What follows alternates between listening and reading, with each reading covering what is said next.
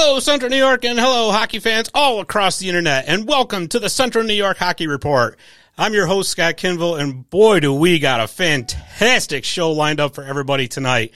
Uh, you know, I, have mentioned this time and time and again. It's the most wonderful time of the year. I, I don't care. You can say that in December all you want. For me, it's October because hockey is certainly back. And we have got one heck of a show lined up for everybody tonight. Tonight is our Syracuse Crunch season preview show. Yes, indeed. And if you're watching on the YouTube channel, you can see on the screen that I have brought in the experts for tonight. Uh, very excited for this show. Before we bring our guests in, I want to bring my guest co-host in tonight. Our guest co-host is the host of the Syracuse Speaks podcast. Uh, she is the Syracuse Crunch expert, if you ask me. She is the one. She is the only Alex Ackerman. How are you, Alex? I'm doing well. How are you tonight? I am fantastic. As you can see, I'm fired up. I'm ready to go.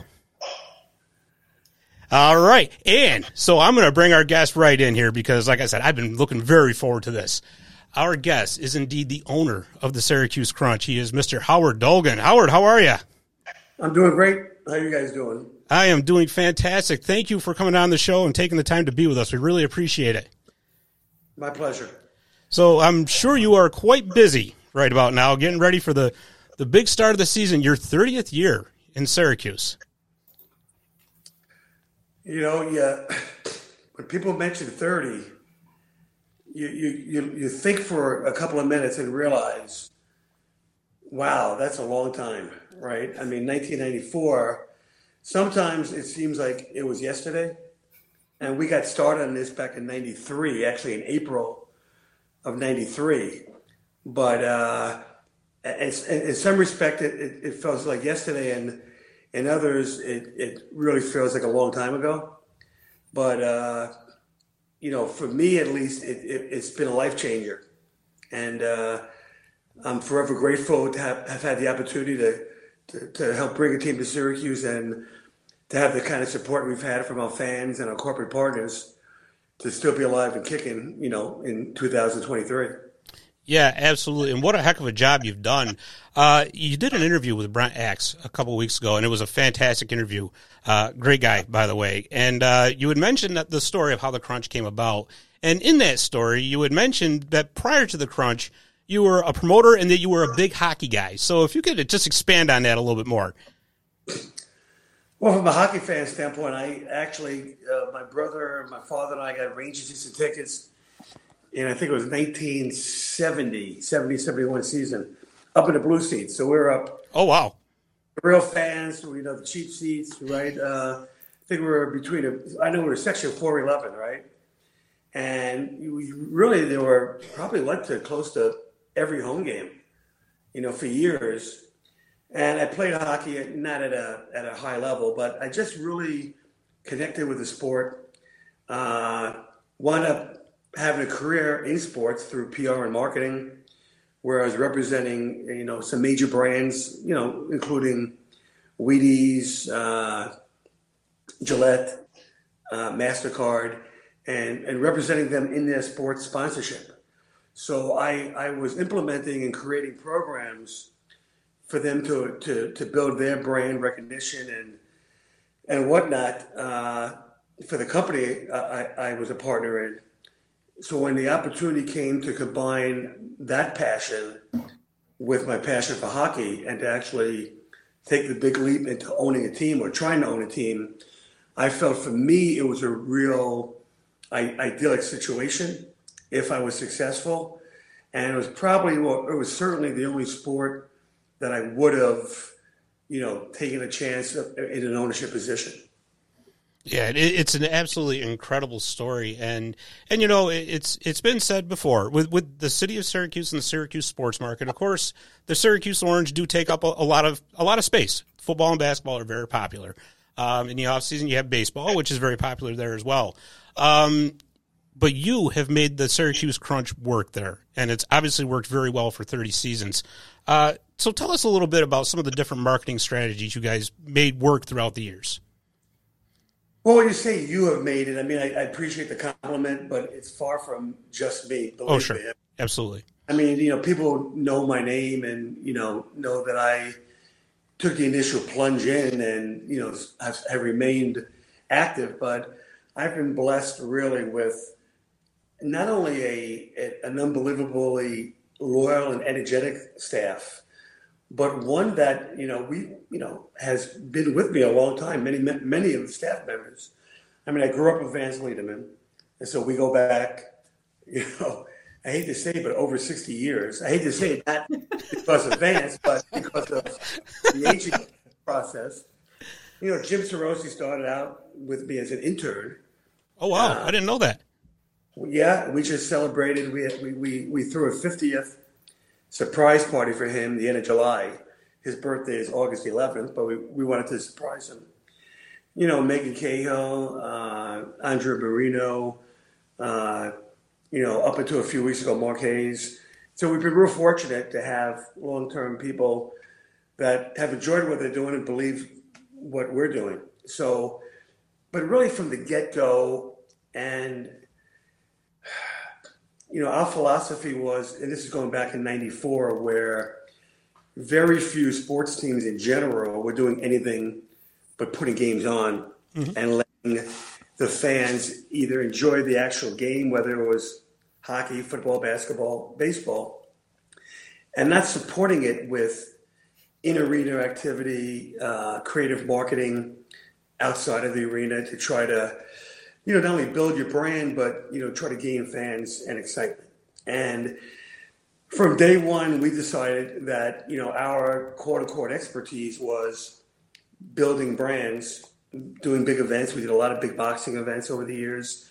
We worked at the Olympics and the World Cup soccer. So we had seen things at, at a high level, and we felt that if we were going to bring a team to the market, we wanted the people in Syracuse to, you know, not be stuck with a minor league label. I mean, we're a minor league team only because we're not an NHL team, but in no way, shape, or form did we want to behave like one. We didn't want to be corny. We we always wanted our fans to to to get that major league experience, and that's why we took a chance in 2010, became the first team in the American League to put on a an outdoor game, and it was a risk. I mean, we had no idea when we announced it that it would be as successful. We were hopeful. Or We knew we had uh, the right people running it, and the difference that people really don't understand when the NHL does an outdoor game is the NHL staff that runs it from soup to nuts. We have a at the time I think I have twelve full time staffers and interns and we were running a full schedule of games in the arena, and now we had a special event. And you know, like I think I mentioned on, on, on Brent's podcast, we had we had prisoners shoveling snow because we had to, and building stands. I mean, and it was thank, thankfully Joanie Mahoney, who was kind of executive, was you know terrific in, in, in providing help. Chuck Schumer, who was the U.S. Uh, senator, was real helpful you know, the mayor's representative at the time uh, was great. You know, so everyone bought in, the corporate world bought in, and then our fans embraced it. And because they believed what we were trying to do, and I think to a degree, or to a large degree, appreciated that attempt. And they proved, you know, that we're a big market when it comes to, you know, supporting big events. And then four years later, we go to the the old Carrier Dome that, you know, building an ice arena is tough outdoors in February. It's tougher indoors in November when there's no air conditioning in the building. Sure, absolutely. realize that. So we have to we had to bring in generators. We had a, a fuel. I mean, it was a and, and, and the toughest part about that was when that game ended, we had we had purchased 50 sledgehammers, and staff interns were literally chopping the ice because they had a basketball game there in two days. when we when we signed our with and we knew it with the, the dome, they said, okay, you could start building the Saturday before because you need time to get the ice right, right? They said, but after that game, that ice has to be chopped up. So they were our staff was there all night long. Wow. But, but you know, again, our, our goal was we don't want the, the people in the market to get the same old, same old. And we were going to be different. We were going to be edgy. But we also believed the hockey was at a high level. And now, 30 years later, later you know, uh, Alex, you know firsthand, the hockey is is is so good. Like oh, it's yeah. so good that if you didn't know you were in an AHL arena and you put a lightning uniforms on our guys and jersey uniforms on Utica, you think you're watching an NHL game on a lot of nights. And I don't think you get that in other minor league sports. Now you have college football, right? And there's a real disparity in talent minor league baseball, you know, you don't get the kind of movement where players who play in minor league actually, you know, 90% of our players play in the NHL. I mean, that's a lot. Sure. Right. So our fans are seeing the, the second best league in the world. You know, we're better than the KHL, we're better than the Swiss league, we're better than the Swedish Elite League. You know, it's a real high level of play, and it's a tough league to make the jump from either college or junior where you've had great success. And then you come to our league and it's like, you know, why can't I score? And we've had players that, you know, have been, you know, had tough times, you know, both physically performing and then it's the mental breakdown. Yeah, absolutely. Absolutely. And, you know, you mentioned with, with the outdoor game and the game at the Dome that the AHL does not contribute for, for the budgets for that and nor do they they contribute for travel budgets, which really, you know, you really got to be able to, to massage your budget, so to speak, when you're talking about road trips and stuff like that. Yeah, well, we know like Vance Lederman handles all our finances, and you know, one thing about Vance, you know, he was he was he started off as a collector, right, uh, of, of uh, for a couple of big uh, steel companies. Vance gets the money, right, and Vance Vance gets the best deals. Like like Vance will book the hotel rooms the minute the schedule comes out, right? And the flights and the bus trips and it's all that and and that's part of you know that's part of doing business, right? And as our league expanded, you know our our overnight road trips have increased. So we don't we used to go to, you know, uh, Albany, Adirondack, and and Binghamton, and between the three of them, we probably had let's say an average of fifteen or 30 games total, right? 15 mm-hmm. home and 15 away. Those are 15 non overnights that we've lost. So, you know, if you do the math, we're putting up, let's say, 30 people at least every road trip. There's per diem, there's hotel rooms, there's the cost of the bus. If you're flying, there's the cost of air travel. So our expenses just by those three teams not being in the league anymore have increased. But we've tried to keep our, our ticket price low. If you look at the league, we're probably in the bottom third. Uh, you know, I, I think we, we, you know, listen, we, have been fortunate to have great corporate support, so we're able to keep our ticket prices reasonable. But you know, costs go up. Our expense to Tampa goes up. Our affiliation agreement, uh, our rent goes up, which is normal. You know, my salaries go up to my employees, which it should go but it's business, and sure. you know, yeah, you have to be prepared and uh, do the best you can. So that's interesting. You, oh, I'm sorry, Alex. Go ahead. No, that's. I was just thinking that you mentioned you talked about those big events. You talked about how much the the quality and the caliber of hockey has gone up. But one of the things I love about the fact that the Crunch is still a minor league team is that the heart just seems a little bit different than at the NHL level. When I think about those big events, you had Dan Smith going out there holding his daughter in his arms during player introductions and all of those little moments that leave that mark on the team's events and kind of bring the fans into it a little bit more. And I just was wondering if you could speak to the importance of that type of feel that the Crunch has managed to maintain. Well, I think it's great, you know, uh, the first year, I remember uh, we did a team lunch before the season, with the Vancouver was our partners, and it was all new to me. And just the the game playing in the restaurant between 20, 22 year olds where they were putting tomato sauce on the other guy's shoes. it, it, it, was really playful. And early on, you know, uh, we had players that would regularly have dinners at our, our, our fans' houses, you know. And so the, our, uh, the players have always felt a connection to the community. And, and it's interesting, like our players are constantly asking Jim Sarosi or, you know, our PR lady Megan Cahill or the person running our community, when they're not playing and not practicing, they want to do something with that impacts the community. And I'll never forget, we had a player back in the day named Brian Loney. You know, uh, he played with us, I think, the first three or four seasons. And unbeknownst to us, uh, Brian befriended a young uh, cancer patient here. And for a few years, would regularly not only visit him, eh, eh, but spend time in his home. So when he went through the chemo treatment, be with him home. And, and Brian never told anybody until the family wanted to tell us the story.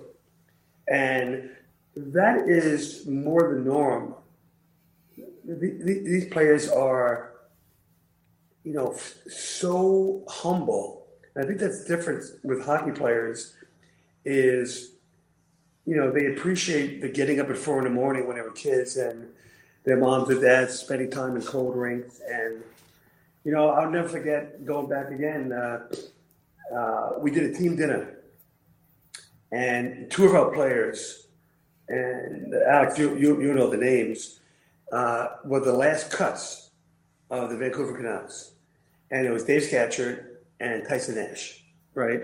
Two two players who had really nice NHL careers.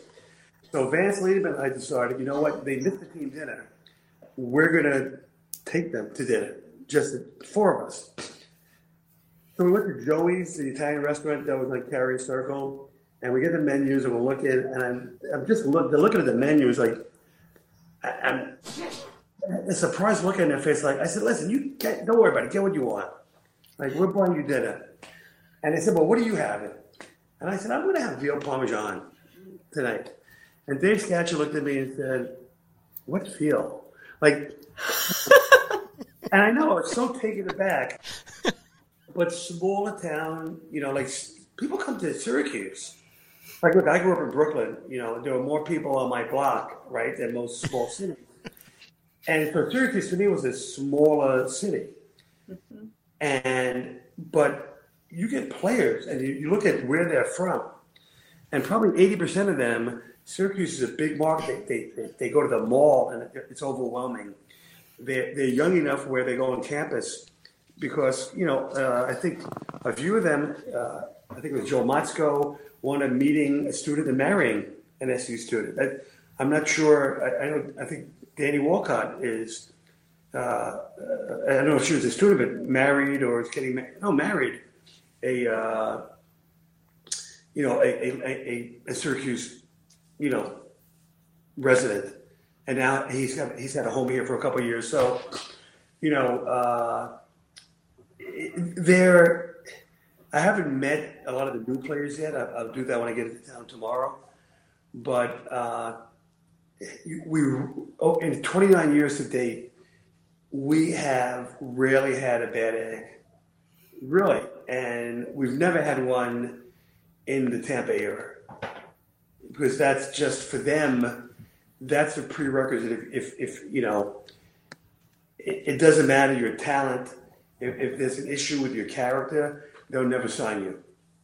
And and they, they you know they believe in culture and they they don't don't, don't just talk about it, but they they live it.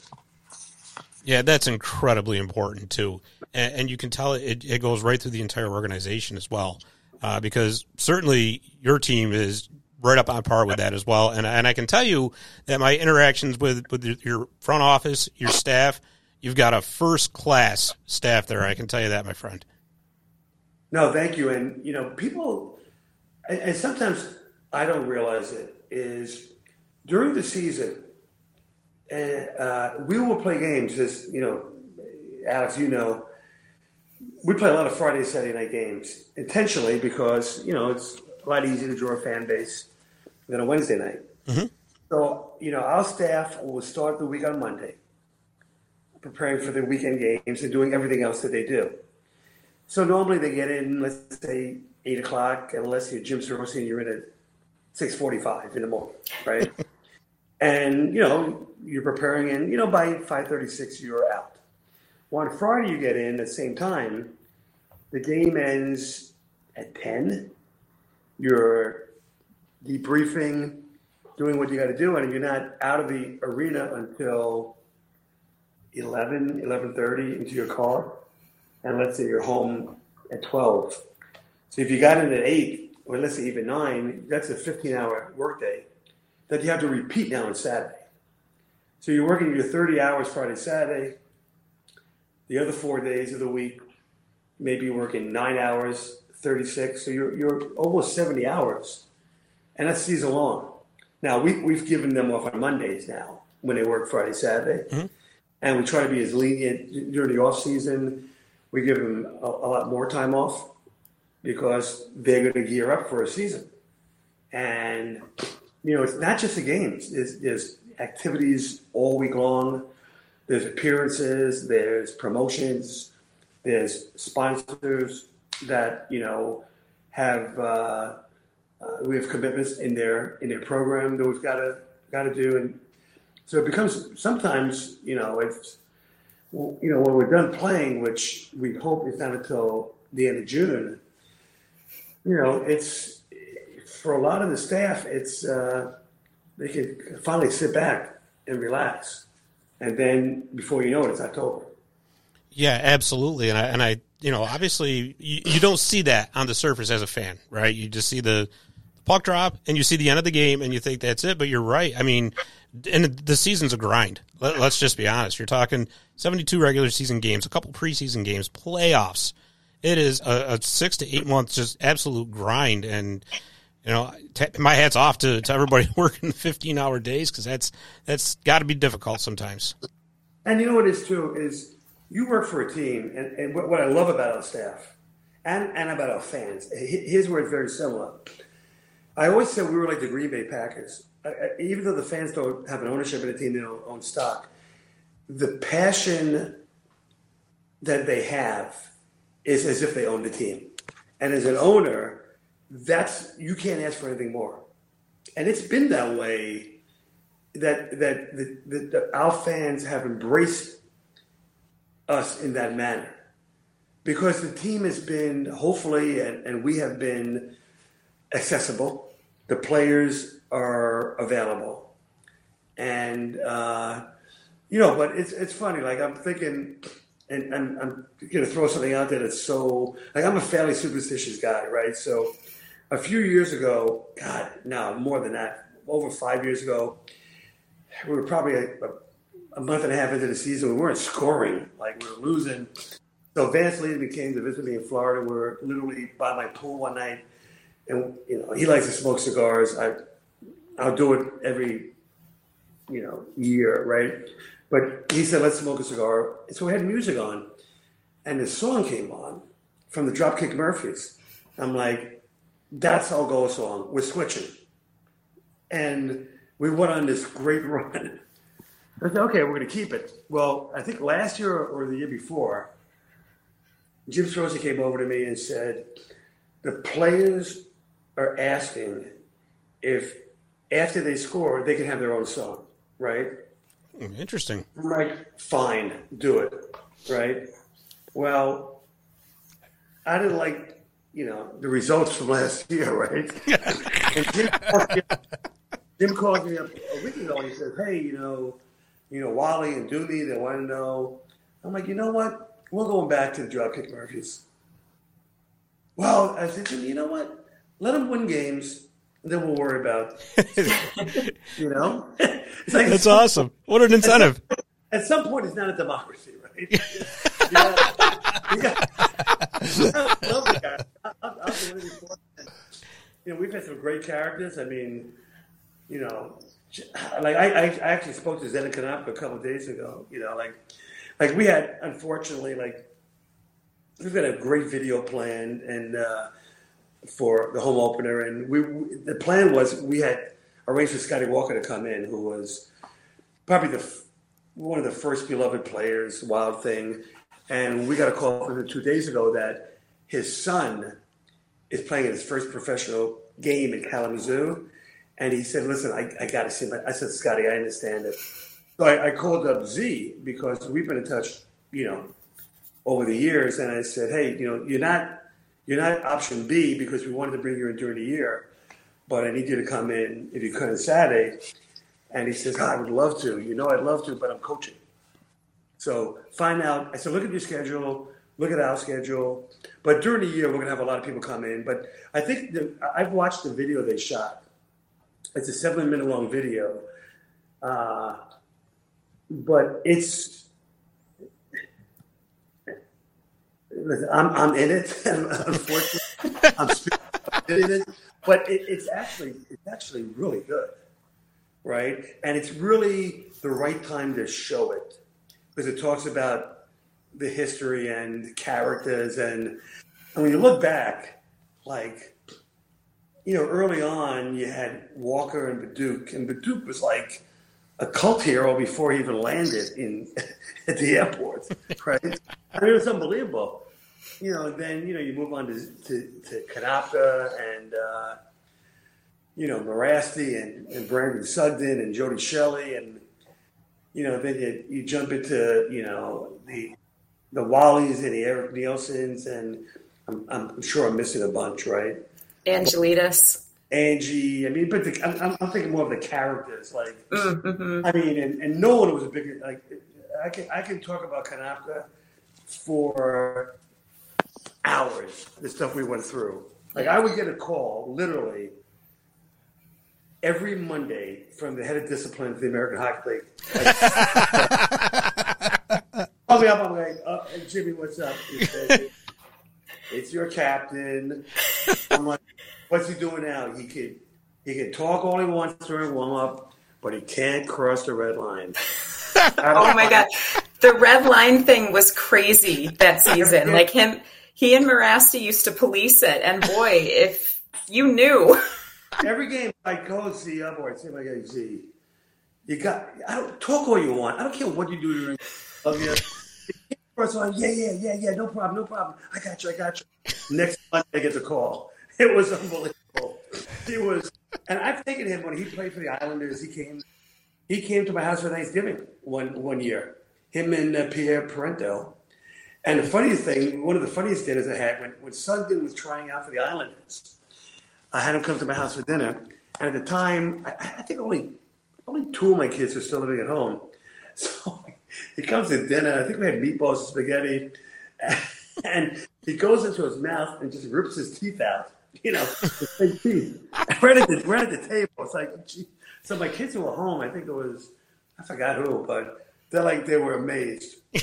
But uh, you know, just like I'm, I'm, I'm, I'm so happy. Like I know Jimmy, like we keep in touch with the alumni, and when Tampa won won the cup the second time, and we were fortunate to be there and be in the locker room and part of the celebration. But let me tell you, and I know I've got to go at seven shortly because, and I definitely want to rebook with you. Absolutely. I, Absolutely. I have a quick schedule because I am literally just got back from Tampa. I've got to run out and meet somebody, and then I've got to come home and pack, and I'm on a six o'clock flight tomorrow morning. yeah. No rest yeah. at all for you. no, no. I, I, I get more sleep on the on the uh, on the airplane. And now I just, and I forgot what was I just talking about that I forgot we were talking about Konopka? Pull, pulling teeth out. pulling teeth out. Something after that.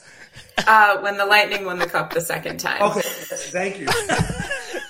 so we were. I, I, I, because I live in Florida, I, I was a regular, and I, I, even yes, I was at the game. They're opening yesterday, and they're so wonderful. I had lunch with Julian and Matthew Darch. I sit in the suite with uh, with Steve Griggs, who's the team president, and it's the VIP overflow. So if if you're a VIP, or they consider you one, and you don't have a suite, you go there. So the mayor was there, and it was great because they had a bunch of Hall of Famers from Tampa there. They had Wade Boggs, Derrick Brooks, Rondé Barber, who I've gotten to know very well, him and his wife. Wonderful, wonderful guy. And uh, so for the cup final game against Montreal, I was in that suite and I'd driven up, and uh, Tampa had taken the suite to the right. And they had, instead of selling it for the night, they reserved it. They had brought in, they had flown in all of, all of their scouts. Because remember, the year before was the bubble, so nobody got to enjoy the championship. Sure. They flew in all of their scouts. They flew in our coaching staff at the time, Benoit Groulx, uh, uh, Eric and, and Gio's, our, our goalie coach, our strength coach, Mark Powell. They brought in our trainers, our equipment, our equipment managers. They flew in Vance and Jimmy, Vance Lehman and Jimmy Sarosi, and they were all there. And what a generous offer because you're talking about hotels. Sure. And I remember getting a call, a text from Liz Koharski. And Liz was, uh, she used to work for the American League when Dave Andrews first came in as, as, as president, then wound going to Tampa when Jay Feaster became a GM and has stayed. And she's Julien BriseBois' administrative assistant. And she's wonderful. And I get a text from her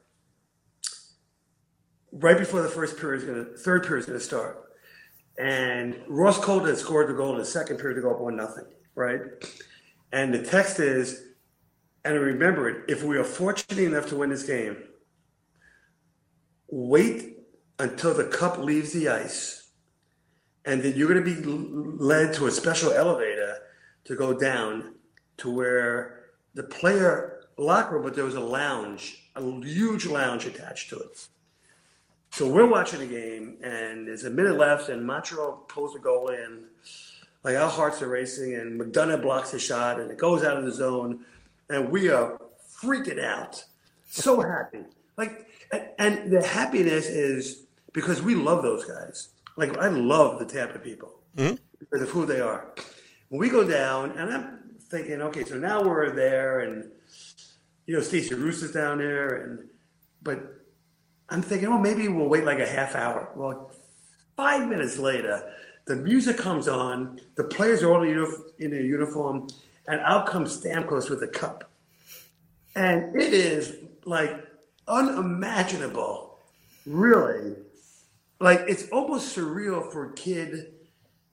It's it's a dream. I'm telling you. Sure. And we're we're, we're like posing with a cup. We're drinking, and here's the best part.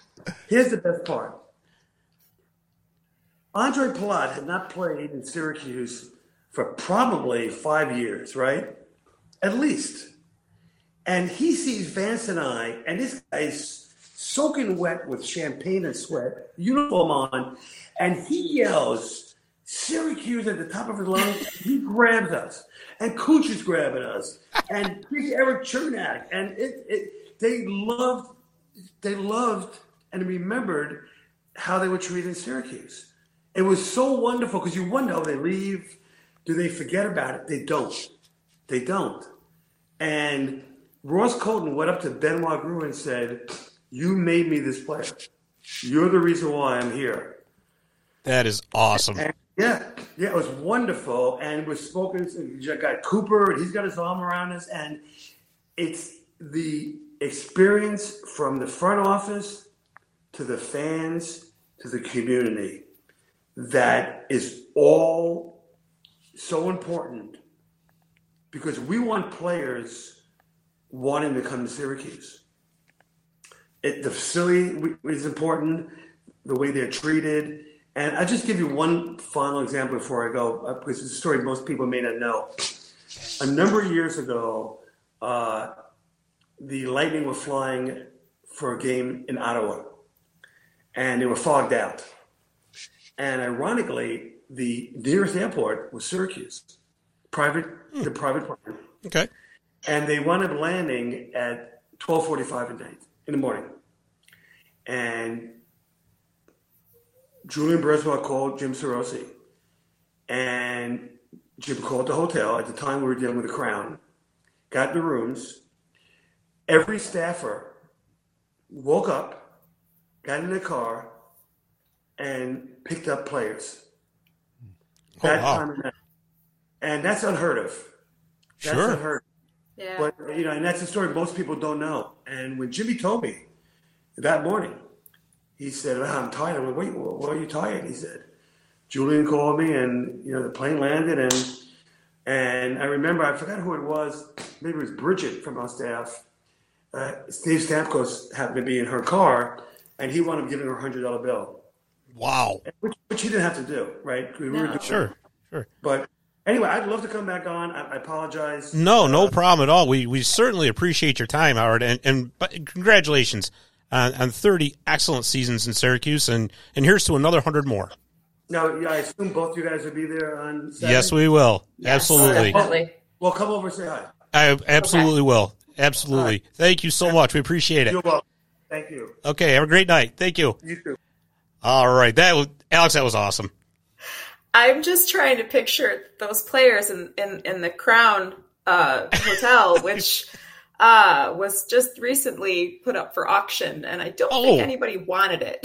Well, you know, uh, uh, that's what makes the you know minor league so fun, I guess. You know, It- it- and that you know maybe that's a good good reminder for the NHL players. Say, hey, you know, this is where you know. I mean, like the Crunch has since moved on to a very different hotel. but, Yeah, well. uh, I'm just trying to picture that, and it's really funny. and I hadn't heard that story before, and honestly, I think that like that's that's too bad because that really speaks to the relationship between the two teams too. Because I don't know if every AHL team would have been that willingly accommodating. I'm sure begrudgingly they would have done Sure, something because it's what you do, right? Right. Like it's a partnership. But to have every single person be like, yeah, I'll act as a, a taxi service. Absolutely. You know, I'll take these exhausted, grumpy millionaires over to their crappy hotel room in downtown Syracuse. sure. Here.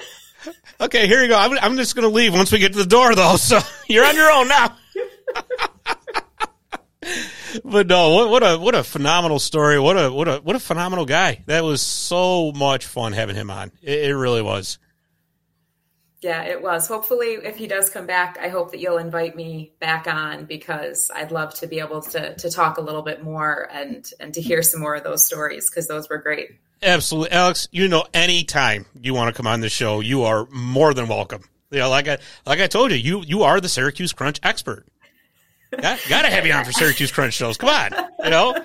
I, I appreciate that, but I'm I'm also the only one, expert or not. So it's kind of like when you're like, I'm your favorite kid, and it's like, yeah, you're my only kid. Sort of that kind of vibe. Yeah, but you know, it could be worse. though. you could be an only child, and the parent says, "Well, you're really not my favorite." But you know, Oh, true, true. Like we like the dog better than you. yeah, I hate to tell you. exactly. well, listen, I'll tell you what. Let's take a quick break, and then when we come back, we're going to do our season preview. How's that sound?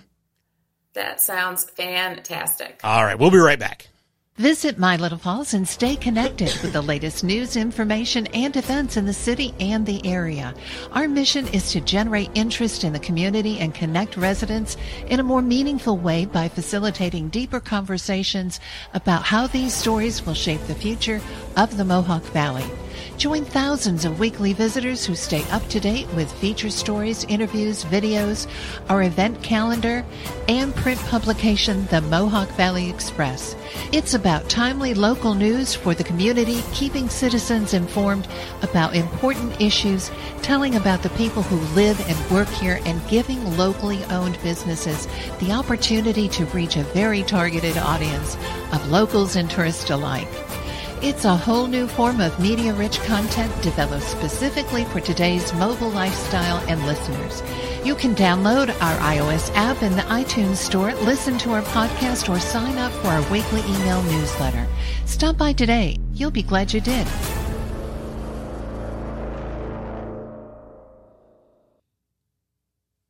And we are back for segment two. And, you know, Alex, I, I say this every show. Listen to that commercial. That song, to me, is like the Rocky theme song. You know, I, I listen, I want to go take a lap around the, the entire block after I, you know, I never do. It's very much, I, yeah, it's, it sounds like the song that a team would come out onto the ice to. Yeah, It's just- exactly. yeah. See that, Dave? See, See, see, what you're starting now? Hey, you know what? The next time Howard's on, maybe we'll recommend that to him for the goal song. Hey, I can do that. I, I would just like us to go back to Zombie Nation personally. Yeah. It just holds a special place in my heart. I was kind of hoping that maybe for the 30th anniversary season, at least once they'd surprise us and that song would come on Right. the PA system because that was, you know, for a long, a long time. I mean, I think that was everybody's goal song in the 90s, but, you know, Syracuse held on to it right up until they uh, changed it out for something that they had before the Dropkick Murphys song. And then, as Howard explained, what happened from there. But I just kind of still hope for that one back. I know it's always, it's like in professional wrestling when a wrestler returns and you hear the wrestler's music and you've heard it in like ten years, like whoa, whoa, what, what's that? You know. But see, Alex, now we got a comment up on the screen here. I know if you if you listen on Apple or Spotify, you can't see it, but I'm not the only one who thinks you're the expert. As you can see, no one is better than Alex with crunch coverage. Uh, Deanna Weinheimer, I hope I'm saying that correctly. Uh, you, you're absolutely right, Deanna. I'm telling you, uh, for once, I'm actually correct in the majority opinion. Awesome. Deanna's an only child. oh boy, yeah. Thanks, Dave. She she made a nice comment, and then you gotta just yeah. She is a wonderful uh, hockey media person in her own right, I must say. And, uh, you know, just in the spirit of partnerships, AHL News Now, check it out. Hey, You're there you it. go. There you go. Excellent. Excellent. Excellent. Okay, so let's get going with this season preview because hey, you know we're recording here. What is it? Wednesday night. The season's starting in two days, Alex. Two days away from the AHL kicking off. Uh, so real quick, we'll just do a very, very brief recap of last season, then we'll jump right into 23-24. Uh, last season, the Crunch did finish with an overall record of 35, 26, 7, and 4, which was good for 81 points and second place in the North Division. Uh, in the playoffs, they were eliminated by Rochester uh, five games, uh, the semifinals of the North Division. Uh, let's see, on the power play last season, they were 18.8%, which was 16th in the league. On the penalty kill, they were 79.9%, which is 23rd. At home, they were 17, 11, 7 and 1. And on the road, they were 18, 15, 0 and 3. And I want to preface this by saying, especially with the AHL, you can take last season's numbers and throw them right out the window. Oh yeah, Uh, you know, change is the constant in this league. There is nothing that is that is more constant and more normal than change in the AHL. It- so when you look when you look at rosters and and the changes that have happened when you look at the Syracuse roster when you look at any other roster in the North Division and even just in extending it out to the Eastern Conference and the rest of the league last year's numbers mean nothing Nothing at all. they were whether they were good or bad it doesn't matter they mean nothing Absolutely, because there's so much upheaval every single season. There, there really is. So before I bring our first graphic up, which we talked about this before the show started, I'm still trying. I'm learning. Okay, I'm trying to get there. Fortunately, if you're listening on Apple or Spotify or Amazon, you're not gonna be able to see it, so that's good. But anyways, one big change that the Syracuse Crunch had is they have a new head coach. Uh, Joel Bouchard takes over behind the bench, uh, taking over for Ben Groulx. What? Tell us a little bit about that. i don't think we will ever fully get the 100% view of what happened here but i think that it was just you know coaches in the AHL don't normally last as long as Ben Groulx did. He started coaching in Syracuse in 2016. So that's a long stretch of time, especially for a coach where it seemed like his NHL star was rising every single summer, and yet he just couldn't find the team to take a chance on him. Um, much like a hockey player that we're probably going to We're going to definitely talk about. A little while here. Some similarities there. But, you know, I think that sometimes after a while, as teams change, as player attitudes and talents change, it gets easier maybe to drown certain messages out. And ever since Groulx had taken over, there was always this thing where the Groulx effect would kick in, usually around Thanksgiving for whatever reason. And, you know, the team would look kind of rough and everything would be a little scrambly and up in the air. And then it's like they would buy in and they'd start winning and everything would be fine. Right. Last season and the season before that, really, it never really happened. And from what we were told, talks to actually have Groulx move on started not this past summer, but the summer before. And for whatever reason, they kept him on for another season. He still had a year remaining in his contract this past summer when they actually did part ways, which is why I feel like there's more to this story just because I don't know why they just didn't finish the year out. Like, right, right. It's a year left. Why bother? Um, but honestly, I think it's time. And I'm really excited and interested to see what Bouchard has in mind for a team that's really young. Absolutely. almost top to bottom, new to Syracuse, new to the community. Um, there's just a couple handful of players that were here last season, and, and even fewer than that who have been with Syracuse for more than a season. So I'm excited to see. Yeah, absolutely. Because you know, it, it, and it just listen. A coach can be the greatest coach in the world, but after a while, there needs to be a new voice in the room. You know, especially if you've got players that have been around that coach for a while. Like, oh, we've heard this before. Okay, you know, you got to do that every once in a while. It just it, it brings a little bit new of a newer perspective, uh, different way of doing things. And like you said, when you, now you got a really young team, now's the time to maybe bring that new voice in and, and see what can happen. So this off season, there were some uh, some losses to the roster. Like we said, there's there's always upheaval in, in the AHL, and so I'm going to put up my graphic up there. There it is. All right, so um, I, I, went through and I took a look. These are the, the players that actually had significant playing time with the Crunch last year. Um, I see a couple on there that are really jumping out at me. What do you think on that list? Uh, the blue line's looking real thin. Yes. And uh, that first name on there, which for those of you who can't see, is Trevor Carrick. Um, you know, he had a hard time finding a groove in Syracuse for whatever reason, but I think that it is going to be challenging to replicate the depth that Syracuse had on defense last season and that depth became especially important when someone who's not on this list because he's still in the organization, yes. but he's probably not going to be seeing time with the crunch um, when. Uh, and I'm sure you're talking yeah. about Darren Raddysh. I am indeed. Thank you. For a second, I blanked on his name. Um, I appreciate. I do it. Listen, I do that with my kids. Don't worry about it. yeah. Uh, when Raddysh was recalled permanently, you know, Syracuse yes. still had Philip Myers, Sean Day, who who came in and out of injury, and Trevor Carrick. Now, so it'll be interesting to see what happens with that in particular, should injuries start piling up. Yes, yes, indeed, absolutely. Uh, Carrick really took off actually in the second half of the season uh, when he got the opportunity got the opportunity to shine, and he and he did. Uh, he's with the Anaheim organization now. Uh, up until yesterday, the other the name that was really kind of jumping out at me on this one too was uh, Max Lagacé, um, because you know he he's one of those guys.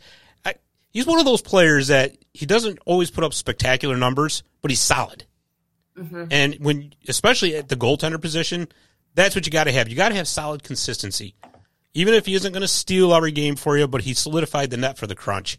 Uh, but there was a little bit of a deal made that we're going to talk about in a little bit. So, uh, so suddenly, for at least for the time being, uh, Lagacé actually, I think he went to Sweden. Let's see. Yes, he went over to the SHL in Sweden. So no longer with the crunch. Anybody else on that list that you uh, you want to chat about? Simon Ryfors, I think and and even Rudolph Balcers. Those those those were two players that maybe flew under the radar a little bit, but when you look at the stats and the scoring sheet, you know, one, one of Syracuse's issues last season was that the depth on scoring wasn't there. Mm-hmm. Generally, especially with the way Ben Groulx coached, you needed to roll at least three lines consistently scoring in order to play with the pace and get the get the team gelling the way he wanted them to. And the Crunch just didn't have that last season, which is one of the reasons why like yeah, they ended in second place in the division, but that 81 points is one of the lowest point totals that a Lightning era Crunch team has had. Right. Um, well, know, and especially yeah, especially towards the last season, they were just beating the crap out of each other in the standings. So yeah. that North Division got really tight, and yeah. So I'm, so I'm sorry, I didn't mean to cut you off, but that's uh, No, that's okay. Yeah. So it's just, you know, those two in particular were a part of the scoring depth. And with having so many young, fresh faces on the roster this year, it, it's really going to be fun, question mark, to see how that all rolls out and if some of that secondary st- scoring can start clicking in. Yeah, absolutely. Absolutely. And you know, we just talked about additions. So why don't we pull up my additions list? Uh, I got this via the uh, free agent signing tracker at syracusecrunch.com. So uh, hopefully, uh, now I'm going to preface this by saying I know Logan Brown is still with the organization, or I mean, with Tampa, but I put him on there anyways. So, you know, artistic license, I guess you want to say. Yeah. Um, you know, looking at that list, and, and of course, I put Coach Bouchard on there. We've already already discussed him. Uh, Mitchell Chaffee was pretty impressive in the preseason. Definitely. He was someone who really stood out, especially during that game in Syracuse this past Saturday. I didn't get to pay much attention to the other preseason game that Syracuse played in Rochester just because it's preseason and the AHL doesn't do a ton with preseason stuff. But I wish they did. during yeah, I know. It's it's one of my my bugaboos, but I also understand considering the 13 people who were in attendance during Syracuse's preseason game why it, it you know it's really hard to make AHL preseason games profitable and I get that too like I'm one of those people who loves them because I enjoy being able to get back into the arena being able to see the people that I always see maybe earlier than the regular season allows us to. So I like preseason but I'm also a 20 year fan of this team. So Right. you know, AHL games are fleshed out by your casual fan, and your casual fan's not going to show up to a five o'clock Saturday night preseason game in Syracuse, New York. They're just they're not going to do that, even Right. if tickets are only five bucks. Sure, sure. and you know what's so fun about preseason games is that you'll see some of these players that you know are going to get sent back down to the ECHL, but you keep in the back of your head and say, eh, maybe I'll see this kid later on the season. Yeah, absolutely. And you know, I think in a lot of ways that that some that mirrors the NHL somewhat, just Mhm. because the NHL, like, look at how many players got cut prior to this past week and and came down to Syracuse. So, you know, it, it's interesting in that respect. But the AHL, those those players in particular tend to be lower in number that get sent down. And so it is good to be able to pay attention to them early because chances are you are going to be seeing them at some point. Absolutely, absolutely. Plus, you sound like the super fan to like everybody else. Like, hey, I remember this guy. You're like, what? Huh? Yeah, he played three minutes. I remember him. October, what was it, the 5th? Is Yeah. that when we had that game? He played And you know what the best part is? They can't even call you out because they weren't there. right? No, they weren't one of the dozen that sat through that sat through that game. It was actually a really good game. Honestly, it was probably one of the better preseason tilts I've seen in my time watching this team. So honestly, if you weren't one of those dozen people that were there, it's too bad for you because it was a good game. Absolutely, quite intense too for a preseason game. Well, you know, it was Utica. Yeah, exactly. And you, you know, you know that's going to be a battle every single time those two get together. Uh, You know what? I think if you, choice there. I think if you put those two teams at like a, a miniature golf contest against each other, it would turn into some kind of brawl or something. So, Yeah, something's going up somebody's nose yeah, yeah, right. for sure. No doubt. Oh goodness, Alex and her visuals. that's again. yeah. Now I can't get that out of my head. I'll never be able to go miniature golfing again. Uh. You're welcome. what are friends for, right? so, Alex, now that we've looked at our subtractions and our additions, why don't we take a look at the forward group that's coming in for the crunch? So, these are some of them that I got together. So, it's a little difficult right now to get the full picture because the full rosters actually haven't been released yet. But sometimes you got to read between the tea leaves, do a little bit of figuring out here. And of course, the big name, top left corner there, the big news that came through Alex Barre-Boulet, the AHL second leading scorer last year, MVP type season, is back with the crunch because he actually cleared waivers from Tampa Bay. Guess who's back? back again. Can we clear that? Or did I just do a bad job with it so it doesn't even matter? That's all good. Probably what happened. Ah, it's all Um, good. Yeah.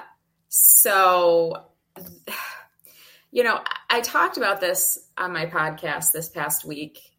I am never someone to be like, boy, I hope that person gets picked up on waivers and we don't get their services.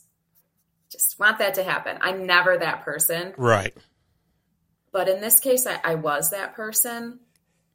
And mostly it's because, and granted, I'm on the outside looking in. I have no idea what's going on with the inner decision making and, and the communication and, and anything, but I just don't see what Barre-Boulet can do other than what he's done, which from my viewpoint of watching him over all of these seasons, he has worked on everything the Lightning has wanted him to work on Right. first it was his two-way game. It was his his his um play in the own zone wasn't strong enough. So he worked on that and he visibly worked on that. And some of his scoring actually suffered because he was visibly working on that.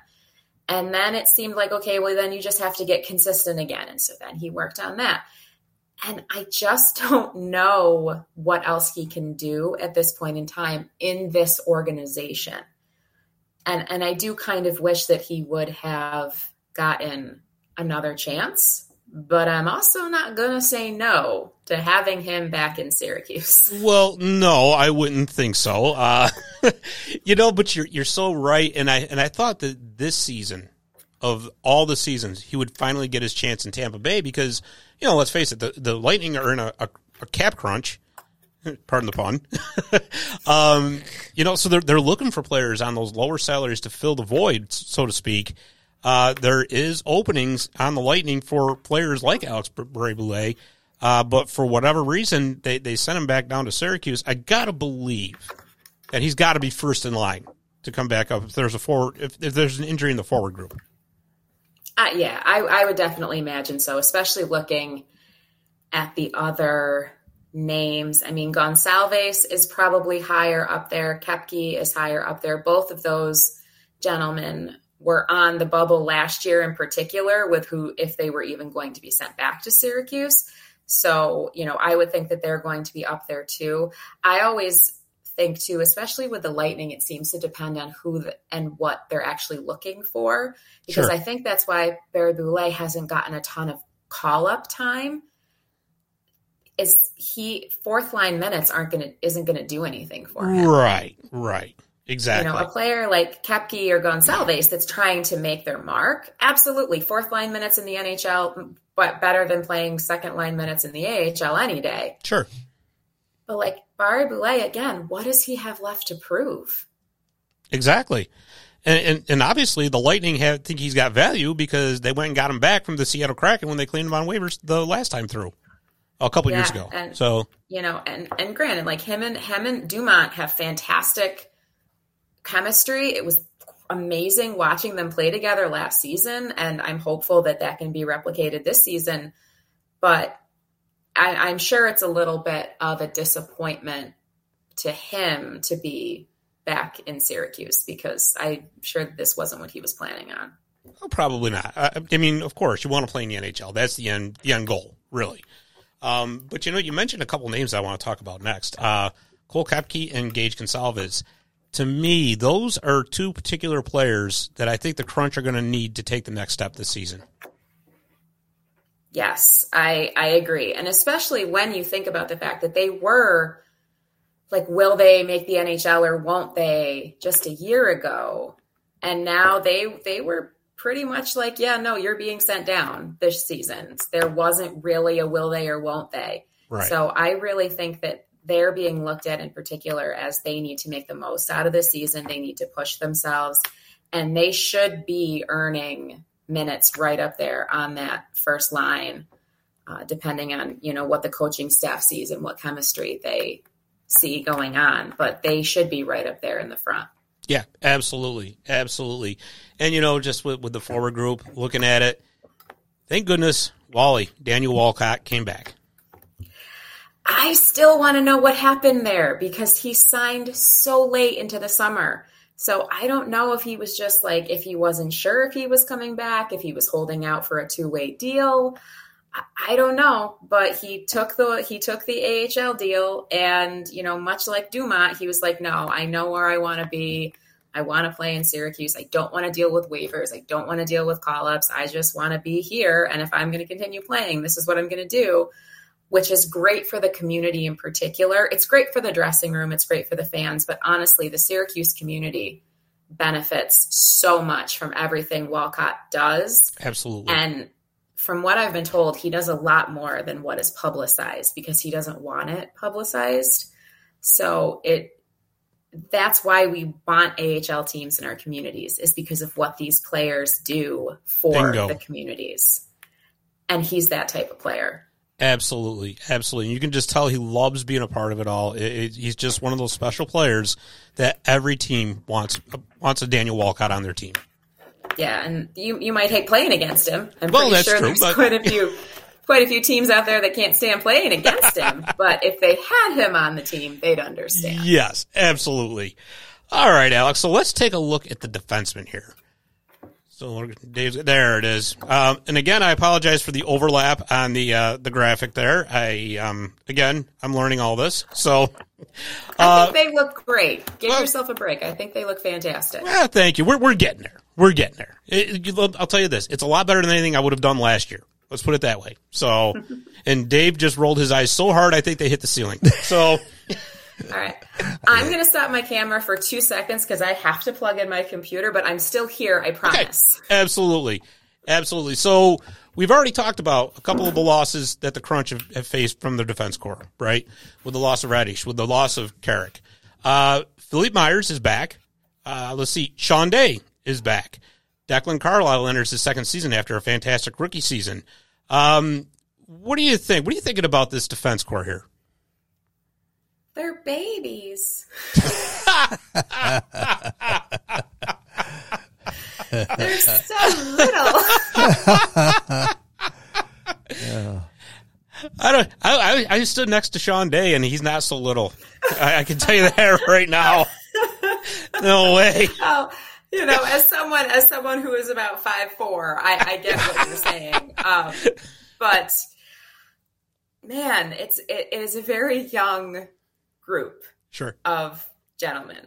Um, I like to to refer to our veterans as the elder statesmen of the group because I just feel like you have our veteran core guys like Myers and and Walcott and and Dumont and guys who have been you know around the block a couple of times, Mhm. and then you have everybody else that are like just so young and. uh, this group is definitely exemplary of that because I mean, Myers and Day are 150% the elder statesmen. And Yeah. Everybody else better be carrying their ID with them at all times. one, yeah, exactly. Like there is no Trevor Carrick this year. There is no Darren Raddysh this year. Like it, that, that, this is what Syracuse has right now. Um, I'm a little nervous about it, but on the other side of things, we do have like Carlile and Thompson who showed a lot of promise and came really far last season in particular. Um, Devonte Stevens is also not a stranger to the organization, so he's he's a known solid entity on the blue line, which will be helpful. Um, so you know that that's a positive out of this group. And from what I saw in that Saturday game, everybody, all of the kids, and I use that term, you know, very figuratively, but still, they look hungry and they look eager to make an impression. And you know, this group is is no different. There's no exceptions here from that. Right. Absolutely. And you know, my first thought when I took a look at this, this to me is Sean Day's chance to, to reestablish himself as the number one in Syracuse. Uh, I know he's been battling injuries for, for a bit, but this really is the chance right here to, you know, to come back and say, yeah, I'm Sean Day. I'm the number one defenseman here. Yeah, and he's on one of those like famous, you know, your ELC is done. Here's your show me year contract. So show me what you're going to do with it. And you're absolutely right. Like this is his chance to to shine a little bit and stand out and you know, either prove to the Lightning that he's ready to make that jump, although hopefully not too soon. Yeah, right. Um, or else this group is really going to be little. Um, and I don't mean in numbers. Um, or, you know, show another organization that, that he's ready for that. So I, I agree with you 100%. Yeah, absolutely. Absolutely. Young, but like you said, hungry. And I'll tell you something when, when you got a hungry group of players, that can make a tremendous difference. Absolutely. In fact, a lot of the, the characters that Howard just referred to when he was talking with us, those were all players that if I had to pick a characteristic that they all had in common, it was hunger. Right, right. Absolutely. Absolutely. So, last but not least, why don't we take a look at the goaltenders, which that situation changed a couple days ago. Uh, of course, Hugo Alnefelt's coming back. Um, and I'll tell you, he just seems to get better every single season. It's, it's hard to believe that he's got three seasons under his belt already, in, in all reality. Uh, but here we are. Um, and now the big one here, and it's funny because I, I, listened to your podcast and, and, you did the same exact thing I did. It's like, oh my goodness, how am I going to pronounce this? Uh, so now I'm going to give it a shot. Porter Kochetkov. yeah. Or Dave can too. That's that's even better. See how quick that say, was. Every time, every time we need to say it, we'll stop. Yeah. He'll say it, and then we'll keep talking. Yeah. Do it again. Porter Kochetkov. Okay. Um, I was going to say Piotr. No. Pointer. Piotr. Okay. Say Like Pointer. okay. Well, that, that'll work too. Kochetkov. Kochetkov. Let's just say Kochetkov. No, okay? that's Kochetkov. Okay, that Not too. Chekhov, which is not Star Trek. Star Trek. What? Yeah, Chekhov. Jeez. Okay. Well. Alex. All get- right. Get him.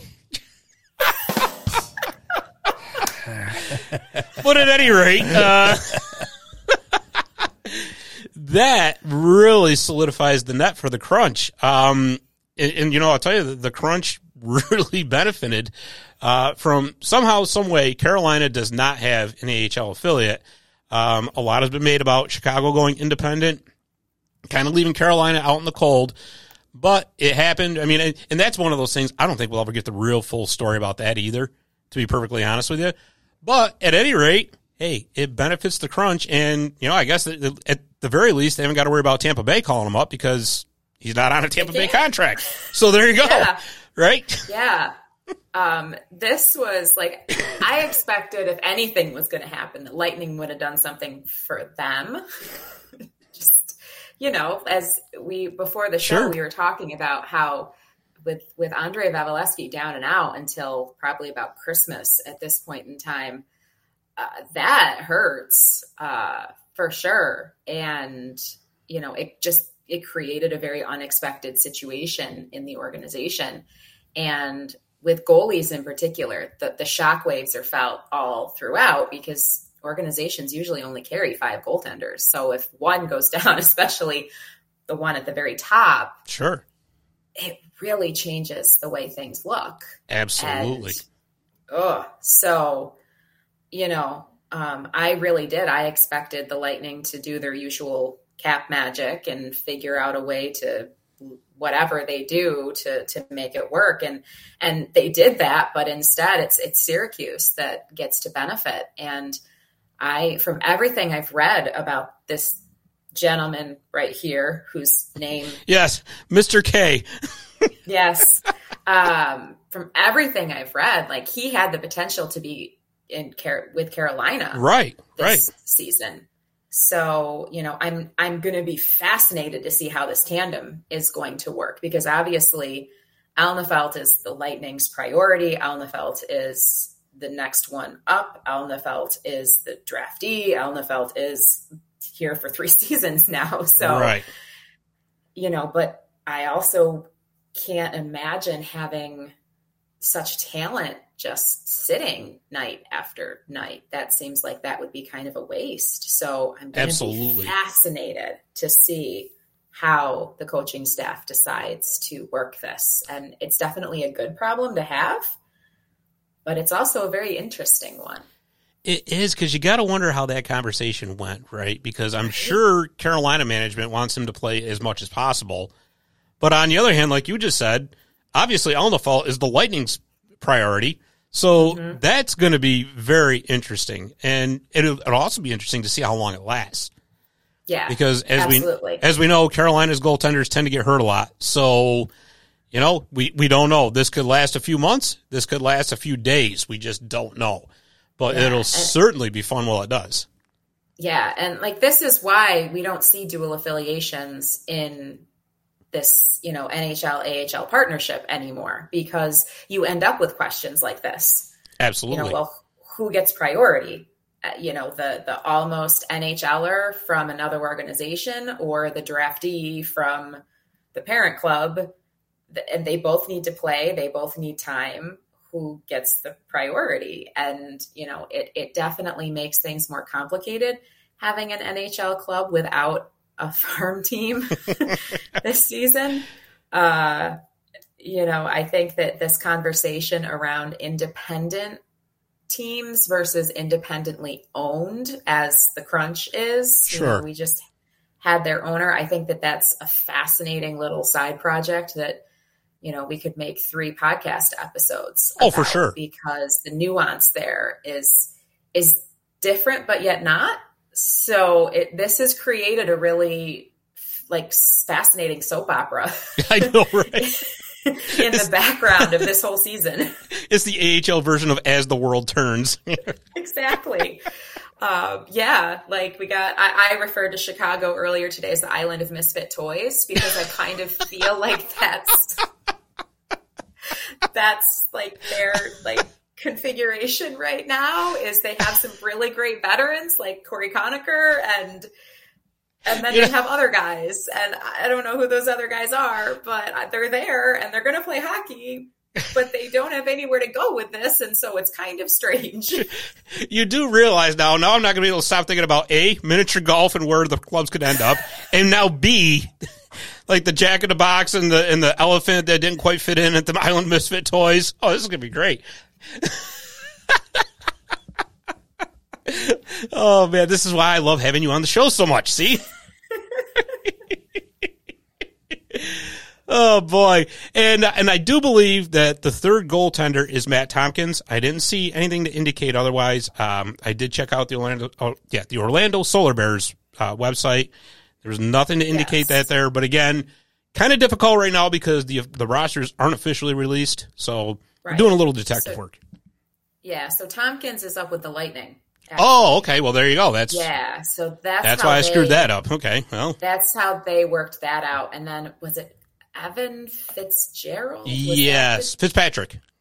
Fitz- Fitzpatrick. He you. went to Orlando. Right. Yes, there you go. Yeah, Now see, I, yes. And I thought I looked at that on Cap Friendly, and I probably went right by it too. But eh, that's this is exactly why I'm not a detective. See, Well, and to be fair, the Lightning's cap friendly uh, is a little bit of a disaster right now because they have so many like long term injured reserve players Right. and season opening injured reserve players and buried penalties in the minors and dead cap. I mean, it's it's a little bit of a of a hot mess right now. So I'm not surprised that your eyes just went right over it. you know, not to mention they don't even have enough cap space to buy a candy bar. So that's They have three dollars. Yeah, Thank you there you go, much. see? that's, that's enough to buy like a fun size pack of M and M's. Or You're no, have you seen the prices these days? Something. No. I, I, I honestly, I haven't. I, I Instacart everything, and I don't know what I pay. You know, you do have to pay for Instacart, right? Oh. I, I, I, well, I know the total, but that also includes Instacart. So I, I don't know how much my individual groceries are. yeah, it's uh, it's it's always fun. Uh, you know what, Alex? Let's close this out by just taking a quick look at the promotional schedule because I mean this is the 30th anniversary. Some Are really you sure cool. you want to do this? Because Uh, why not? really excited about it. Why not? You know, I'm, I'm looking. I'm seeing. I'm seeing '90s night, and I got to ask you. Now I know you're going to be there because it's a Saturday night. So, are you going to be uh, in '90s garb by chance? Are you going to be dressed up like a a performing act from the '90s? How can you tell? So actually, the last time they did 90s night, I want to say it was for the 25th anniversary season. I actually borrowed flannel from my dad and did the whole like flannel tie up with the white tank top on underneath it from like the mid 90s. Yep. Um, the grunge movement. this exactly this time around, I am thrilled to say that uh, flared jeans are back. So I don't even have to raid someone else's closet. I can just go to Maurice's and buy a pair of flared jeans, and I'm Perfect. Perfect. You know, Dave said he wanted to celebrate that night too by coming as one of the Backstreet Boys. So I that's close to my heart. There you know, go, see? I can do that. Oh boy! see I- that. But you know, looking up and down the, this line, I mean, besides the, the the usual great promotional nights they have, I'm I'm looking at this this one in particular, the Syracuse Canal Mules Night. And if we had a little bit more time with Howard, I was going to ask him about that because that is certainly unique. Um, I you know the one thing I just hope they don't do is bring a mule out on the ice. That that could get a little where- tricky. Canal I- mules. what? That must have been like the mules that pulled the barges along the canal. I'm assuming, yeah, Yeah. yeah, Yes. absolutely. All right. Yes, and it, it was interesting because not a lot of people outside of Central New York, and I even had a couple like my friends from you know that I grew up with. They were like, "What is a canal mule?" I just was want to know no. how to. I just want to know how to dress for that. I'm sorry. I just can't.